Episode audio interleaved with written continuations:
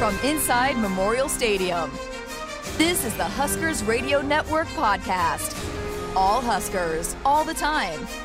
Here's your host, Jessica Coody.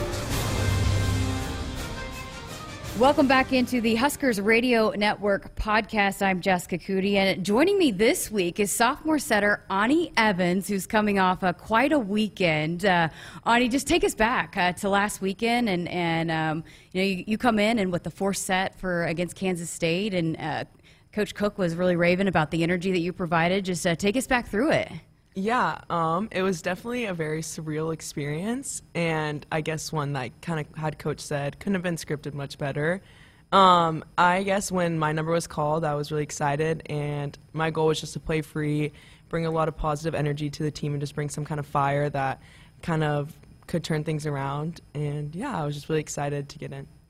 And uh, on Friday night as well, you, you, played a big role. But just um, how special was that for you? Because a lot of people probably don't realize, even though you're a sophomore, you didn't get to play in a in a packed Devaney, and so you know to have the your number called and have that kind of role and, and get to be in front of that crowd for the for for the first time, really. Yeah, for sure. Um, being from Nebraska and watching the volleyball program when I was little, it's kind of everything I've ever dreamed of.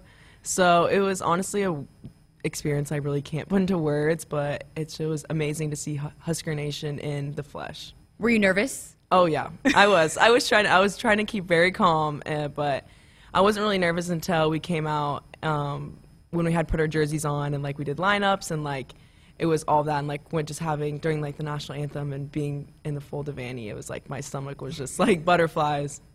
So when uh, Nicklin goes down in the red and white scrimmage and, and, leading up to that week, you knew that you were going to be needed. Can you, um, I guess, just take fans through what that week was like for you, knowing that you were going to be called upon and that you were going to be needed last weekend? Yeah, um, Coach and Tyler and Jaylen, they all do a really good job of preaching like your numbers can be called at any time. Like you have to prepare like you're the starter. So I guess that's kind of an attitude I take into every week. But I guess when it was more reality, it kind of you have a little bit more nerves. You know, you want to try to be perfect, but I think our coaches did a really good job of pairing us with a game plan, pairing us with like facts, and so we could really focus on that. And um, we really work as a team, and like especially, especially our setter group, we really work together, all three of us. So we kind of learn from each other, learn from Nicklin, me and Kendi, feed it off each other really well.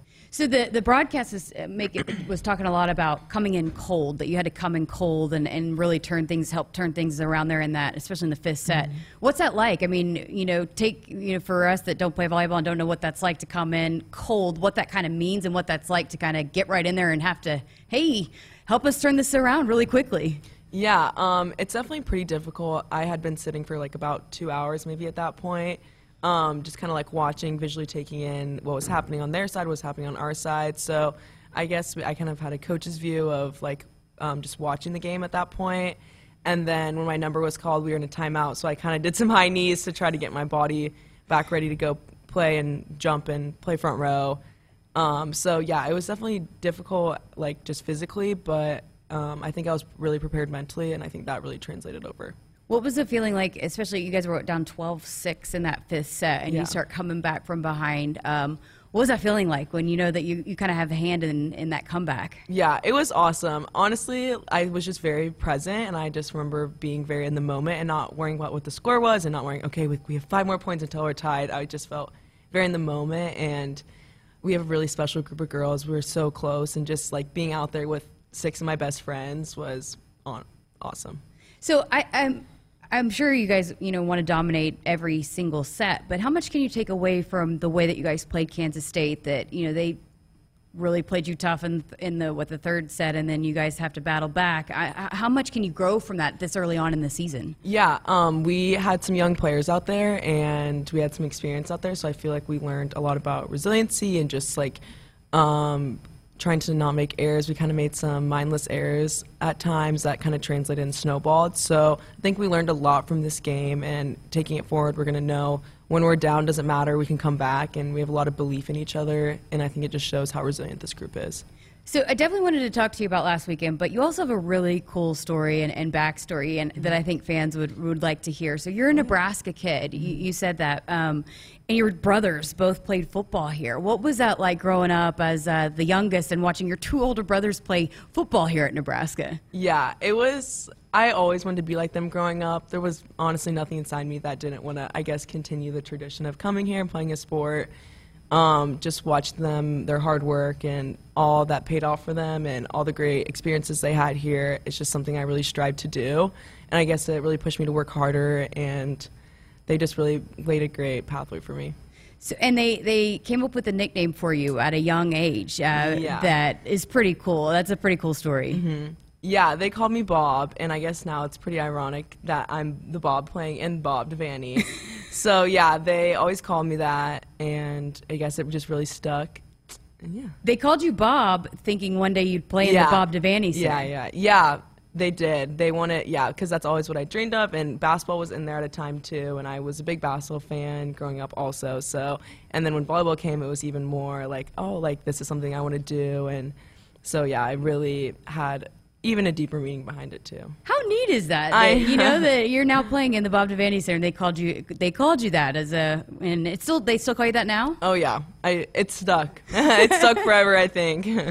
So, um, you know, growing up, you said you played basketball. You're a basketball fan. Um, how much did you? I mean, beyond just your brothers playing here, how much did you kind of dream of, you know, wearing Huskers across your chest and, and playing for Nebraska? Yeah, um, just I watched like Lauren Cook, Mary Pollmiller, Kelly Hunter, like all of the great setters, all the great players, Jordan Larson, Justine, really all of them is just they're so fun to watch, and I think volleyball is a really fun sport to watch too, and just the level they play at here, and then having my brothers here, knowing some of the girls, like seeing them be friends and meeting them, it was just, yeah, it made me dream even bigger. So, and then because Nebraska has really grown the sport of volleyball, right, throughout the years. Uh, can you just maybe explain that a little bit? And and I'm sure it was already big when you were playing by the time uh, you were kind of getting up there, but just how um, much Nebraska, this university and this team, has kind of played into the development of high school teams and, and just the youth volleyball kind of growth in this state.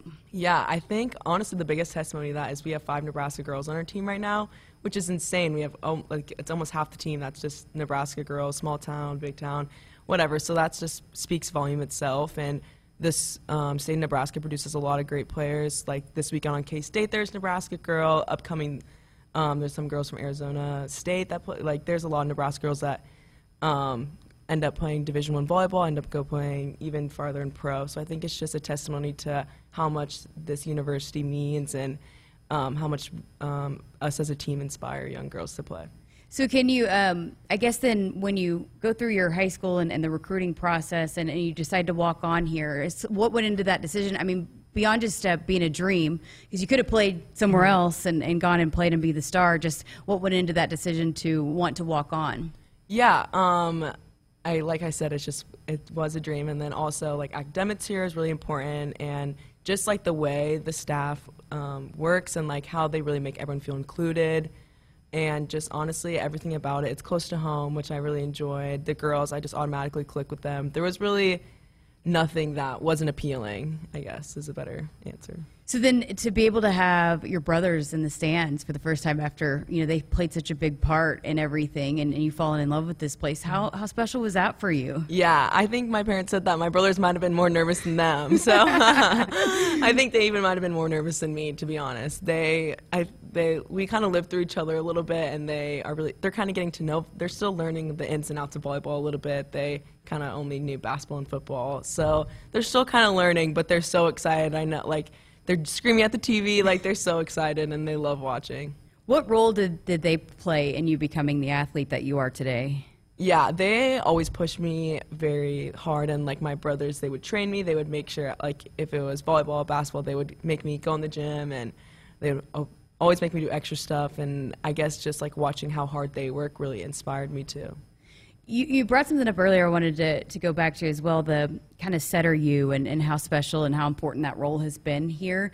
Um, what's how special is that for you to be a part of that legacy to be a setter at Nebraska? Yeah, there's been so many great setters at Nebraska, and there's way too many to even name, but it's just really special, and we work really hard to try to keep that standard at Nebraska, and we do a lot of extra stuff to make sure that we keep known as that. What goes into that? I mean, how do you mm-hmm. become, you know, elite setter that you know at this stage that that you can be a part of this legacy yeah um, i guess like setters are very much the quarterbacks of the volleyball team so we do a lot of we come in early to practice we usually are one of the last ones to leave the gym we do a lot of extra film um, and then we really like feed off each other we're really um, working on like spreading knowledge to each other like Nicola if I'm seeing something when she's playing I like like I'll let her know like hey I see this with the right front or we just really hold each other to a high standard and we do a lot of extra stuff. That's really cool. Do you have any specific games that stand out in your mind, either of your brothers or volleyball or basketball, that when you were growing up that you kind of remember going to? Um, I always liked going to the bowl games uh, uh-huh. because I think we went to San Diego twice or California twice, and I liked. I was like a bit younger at the time, so I was more focused on getting to like Disney World, and so that's kind of how I based my knowledge off of is um, like where it was and how many fun things we got to do. Not as much the game, um, but I don't know. That. And he's, I guess um, when they the Nebraska volleyball team won the national championship in Omaha, I was there. That was really special to win it in Nebraska. Um, wow, yeah. that's that's incredible. Yeah, cool that you were there. So let's uh, kind of wrap this up, just going back to this weekend and another um, opportunity to play a lot of matches. You have two on Friday and Saturday. Kind of, how do you guys go about uh, the quick turnaround and bouncing back and being ready to, uh, you know, continue to grow as you guys get the season kicked off? Yeah, we're really excited. I just we with COVID still being kind of a thing, we really take every game as a blessing, and we're really excited to play every game that comes our way. But just really making sure we're getting the right nutrition, sleep recovery. We work with our trainer and our strength coach to make sure we're recovering and our bodies are ready to go. And our coaches always have great game plans for us, so we're excited to play.